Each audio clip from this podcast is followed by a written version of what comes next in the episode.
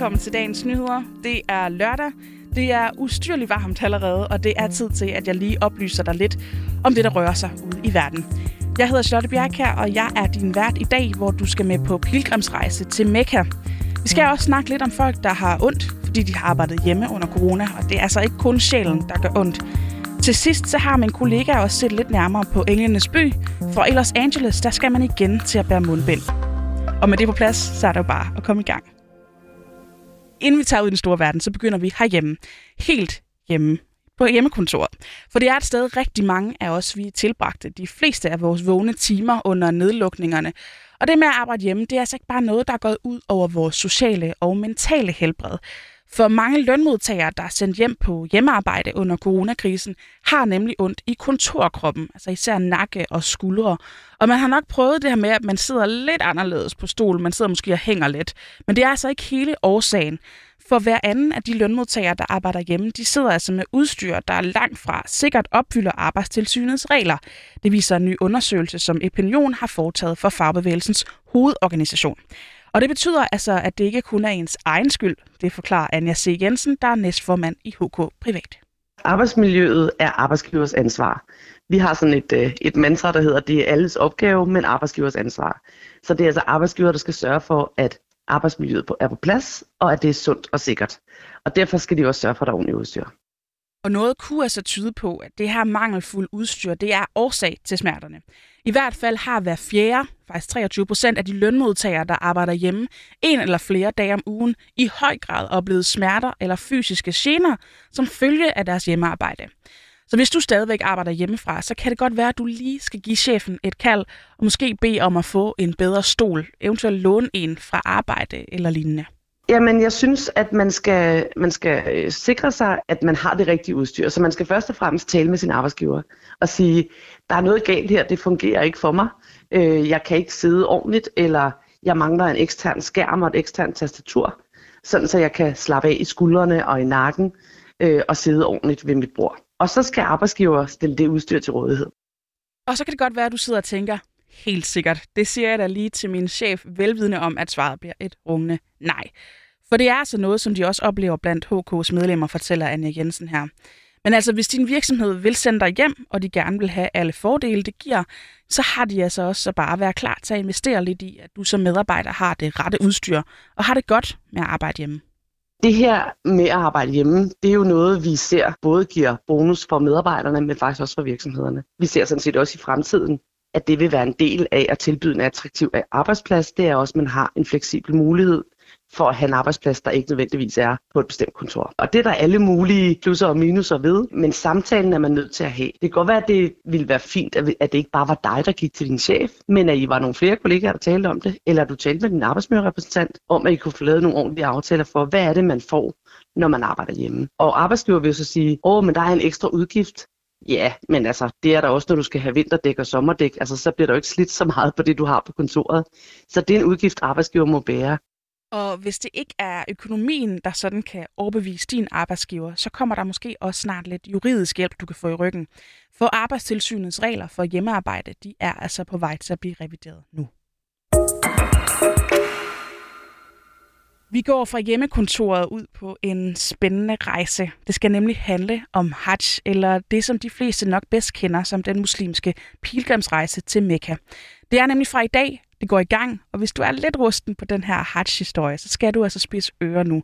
Vi har talt med Jørgen Bæk Simonsen. Han er ansat på Institut for Tværkulturelle og Regionale Studier med særlig fokus på den mellemøstlige islamiske verden. Hajj er den øh, årlige pilgrimsfærd, som øh, dem, der er på hajj, øh, gennemfører for at øh, mindes den vilje, som øh, Abraham havde for at bevise sin tro på den ene sande Gud, at, øh, at ofre sin søn. Det bliver han jo så heldigvis øh, fri for, og så øh, bliver han bedt om, i stedet for at øh, gennemføre et, øh, en offring af et, øh, af et offerdyr. Og det er altså den der situation, som øh, muslimer på hajj-pilgrimsfærd gennemfører en gang om året. Ja, og det er altså en af de helt store ting, man kan gennemføre, hvis man er muslim.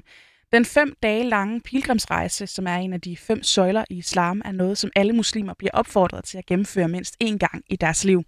Og når man så har gennemført, så får man altså titlen som haji, og det er noget, der er respekt omkring. Men hvem er det, der tager på den her rejse? Altså jo, de er muslimer, men det er altså ikke alle, der har mulighed for at deltage, for det koster faktisk mange penge. Men øh, det er altså heller ikke nogen decideret forpligtelse at deltage i hajj.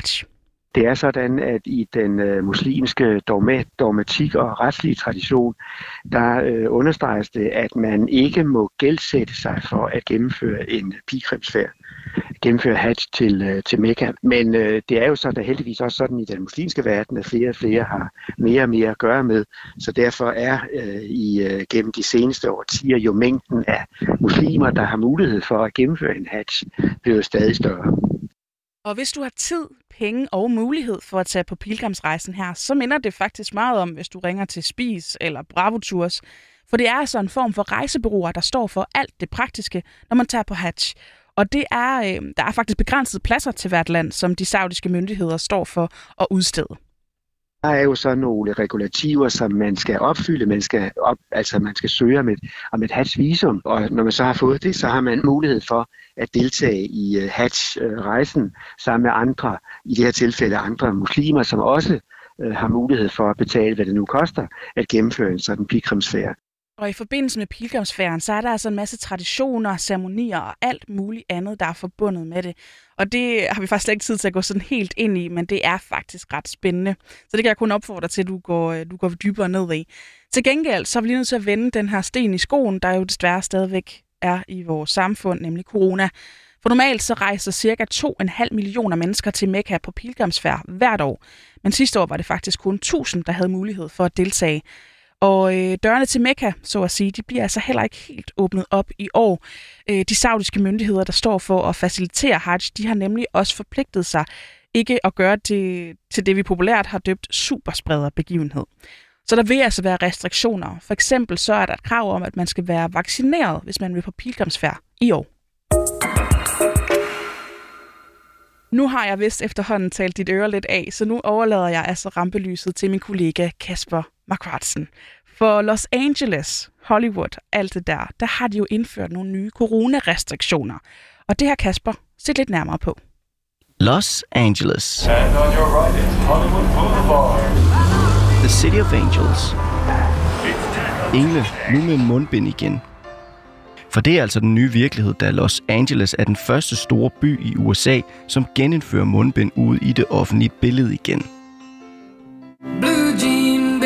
With cases of covid nineteen surging once again, L A County will start requiring face masks indoors again, even if you've been fully vaccinated. Ja, for selvom du er vaccineret fuldt ud, så skal du altså bære mundbind igen, fordi coronasituationen er eskaleret. For to uger siden anbefalede myndighederne brug af mundbind på grund af en alarmerende stigning i nye tilfælde af covid nitten, som følge af den særligt smitsomme delta-variant. Men nu er anbefalingen ændret til et krav, og det er gældende fra lørdag nat. What do you think about putting the mask back on? No, I don't want to do that. Not at all. I've got the vaccine, I'm good. They're saying vaccine or not. Okay. Make me. They could try. Yeah. We'll see. Even if you're vaccinated, you feel like it's a smart yeah, thing to do? Absolutely, I think it's a smart thing to do. I was wearing the mask all through COVID, and uh, even after I was vaccinated, I was still wearing it. I think it's fine. Um, we never took off our masks to begin with, just for, you know, for other people and uh, for ourselves, so we're just kind of, I mean, it doesn't really affect us at all. You're not going to wear a mask? No. Even if they say it's a requirement? I'm vaccinated, so I'm okay. They're saying whether you're vaccinated or not. Um, I don't have to say. Yeah. What's your objection to it? I just don't. I'm. I just. You know. I don't.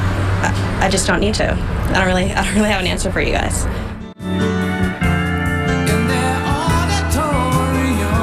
Ja, altså meningerne er meget splittet i Los Angeles. Nogle vil gerne tage mundbind på igen, hvor andre er mindre samarbejdsvillige. Men situationen er altså det, at torsdag den femte juli meldte myndighederne om femten syvogtredive nye smittetilfælde i Los Angeles County. Og det er altså det højeste siden begyndelsen af marts, og det er syvende døgn i streg, at antallet af nye smittetilfælde overstiger tusind. Til sammenligning var der i snit et hundrede og treoghalvfjerds smittetilfælde i de syv dage op til genåbningsdagen femtende juni. Desuden er antallet af indlagte coronapatienter fordoblet i samme periode. Fra to hundrede og treogtyve femtende juni til fire hundrede og tooghalvtreds i denne uge. Og det er altså også derfor, at mundbindet bliver genindført i The City of Angels, Los Angeles igen.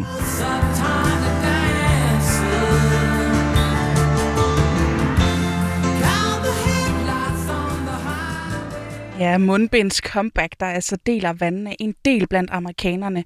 Dem hørte vi altså fra her, og det var interviews fra Fox elleve Los Angeles og C B S Los Angeles, vi har lånt lidt interviewlyd fra.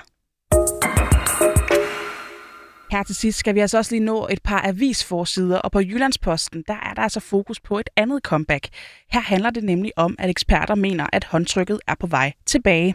Den skulle være god nok. De mener nemlig, at det er en del af vores kultur, der ikke er gået tabt under coronapandemien. Der går der nok en måneds tid eller noget nu, før det vender tilbage helt, lyder det. Og så vil det altså nok også være fuldt af et fortsat fokus på god håndhygiejne. I hvert fald med masser af brug af sprit.